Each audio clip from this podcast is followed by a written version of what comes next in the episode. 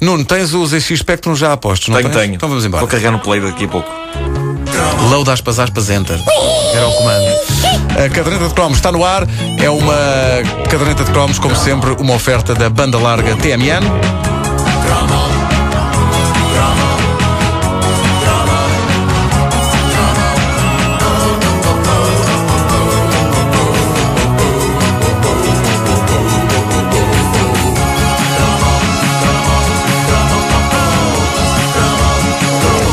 Pois é, hoje voltamos ao bom velho Spectrum, uh, aspas aspas uh, e uh, enter. Ah, isto é música para os meus ouvidos.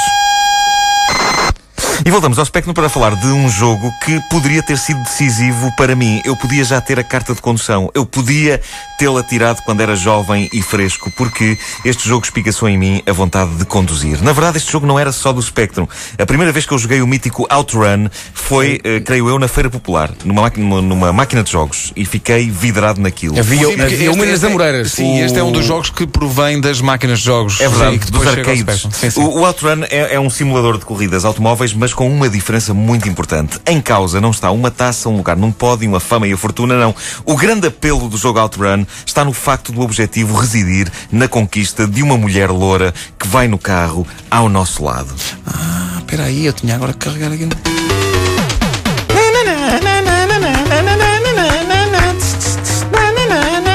Ai, ai, eu era capaz de ouvir isto 24 horas seguidas. Vamos pensar nisso. Uh, isto é uma situação que espicaça muito um homem, esta situação do jogo Outrun. E uh, espigaçava muito mais, uh, uh, muito mais ainda, toda uma geração de jovens borbulhentos e caixas de óculos que não só não tinham carta, como não tinham miúda. Daí que a súbita possibilidade de conduzir um carro a 300 à hora e impressionar uma garota fosse mais do que um jogo, um sonho tornado realidade. Para muitos de nós, aquela cabeça loura ao nosso lado no Ferrari foi a primeira paixão. E, ao contrário de Samantha Fox, a loura do jogo Outrun era para casar. Ah, era para casar. Essa era para casar. espera aí. Essa Essa era para casar. era para casar. A loura do Outrun era para casar. E explico porquê. a explico porquê. Porquê? Porque, à parte da condução a 300 à hora, o que é o Outrun se não um pacato passeio de fim de semana? E os passeios de carro de fim de semana a dois são claramente material de namorados. De namorados consistentes ou então de casados. Eu, quando olho para aquele casal de Outrun, ele a conduzir, ela ao lado a barafestar, eu acho que eles acabaram de vir de uma almoçarada de domingo. Foram ao guincho. E não há nada mais conjugal do que o passeio de carro depois da almoçarada de domingo. Só falta a sogra atrás. Eu defendo que se fizerem uma sequela do Outrun, Outrun, os anos do casamento, eles devem acrescentar a sogra no banco de trás. O que, por um lado, faria com que muitos jogadores tentassem atirar o carro por uma ribanceira abaixo.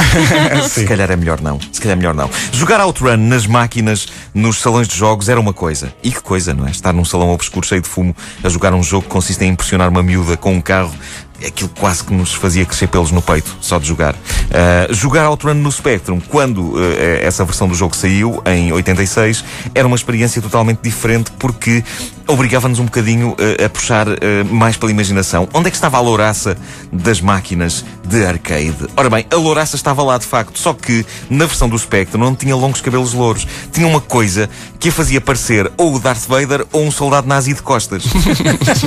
o drama do Spectrum é que era tão limitado graficamente que conseguia que um cabelo louro de mulher parecesse um capacete nazi, de maneiras que parecia que estávamos a passear um soldado nazi à beira-mar a 300 a hora. 300 km hora que, no bom velho Spectrum, pareciam para cima de 20. Não é? Sim, sim, sim. Mas na altura não éramos esquisitos. Para nós eh, estava bom. E podíamos sempre pensar que estávamos a levar um criminoso de guerra ao tribunal, ali que nem os heróis.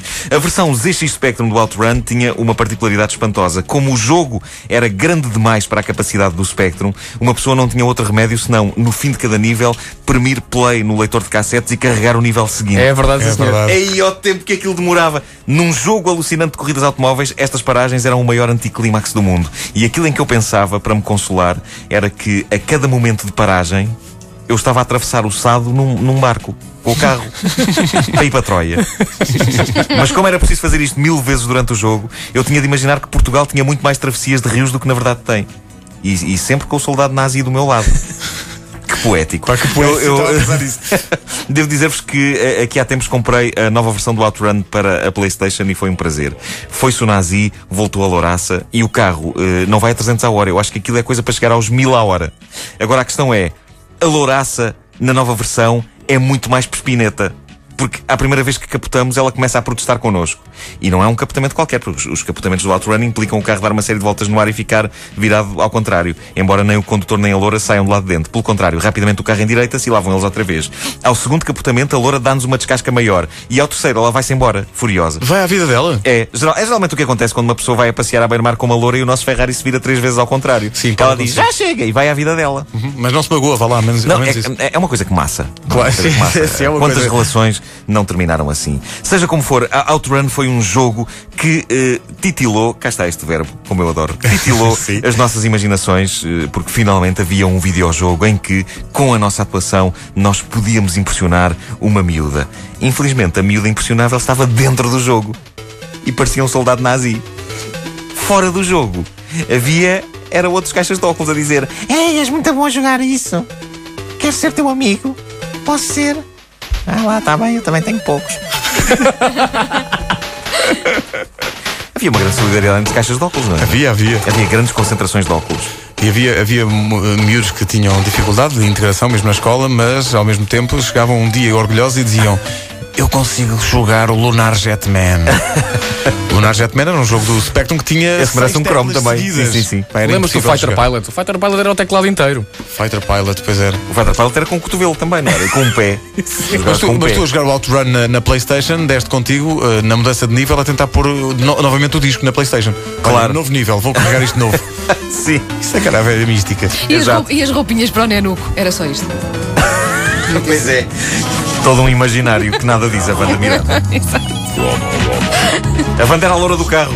Olha, mas Estava lá dentro do jogo. Magoava-me ou não? Não, não. Ah, essa Não, não, tá bem, nunca, tá bem, nem ok. como- Ficavas só carro. amassada, Pronto, só tá bem, tá chateada. bem. Só te maçava três captamentos e Sim, pronto, sim. ias à tua vida. Ah, uma pessoa resistente.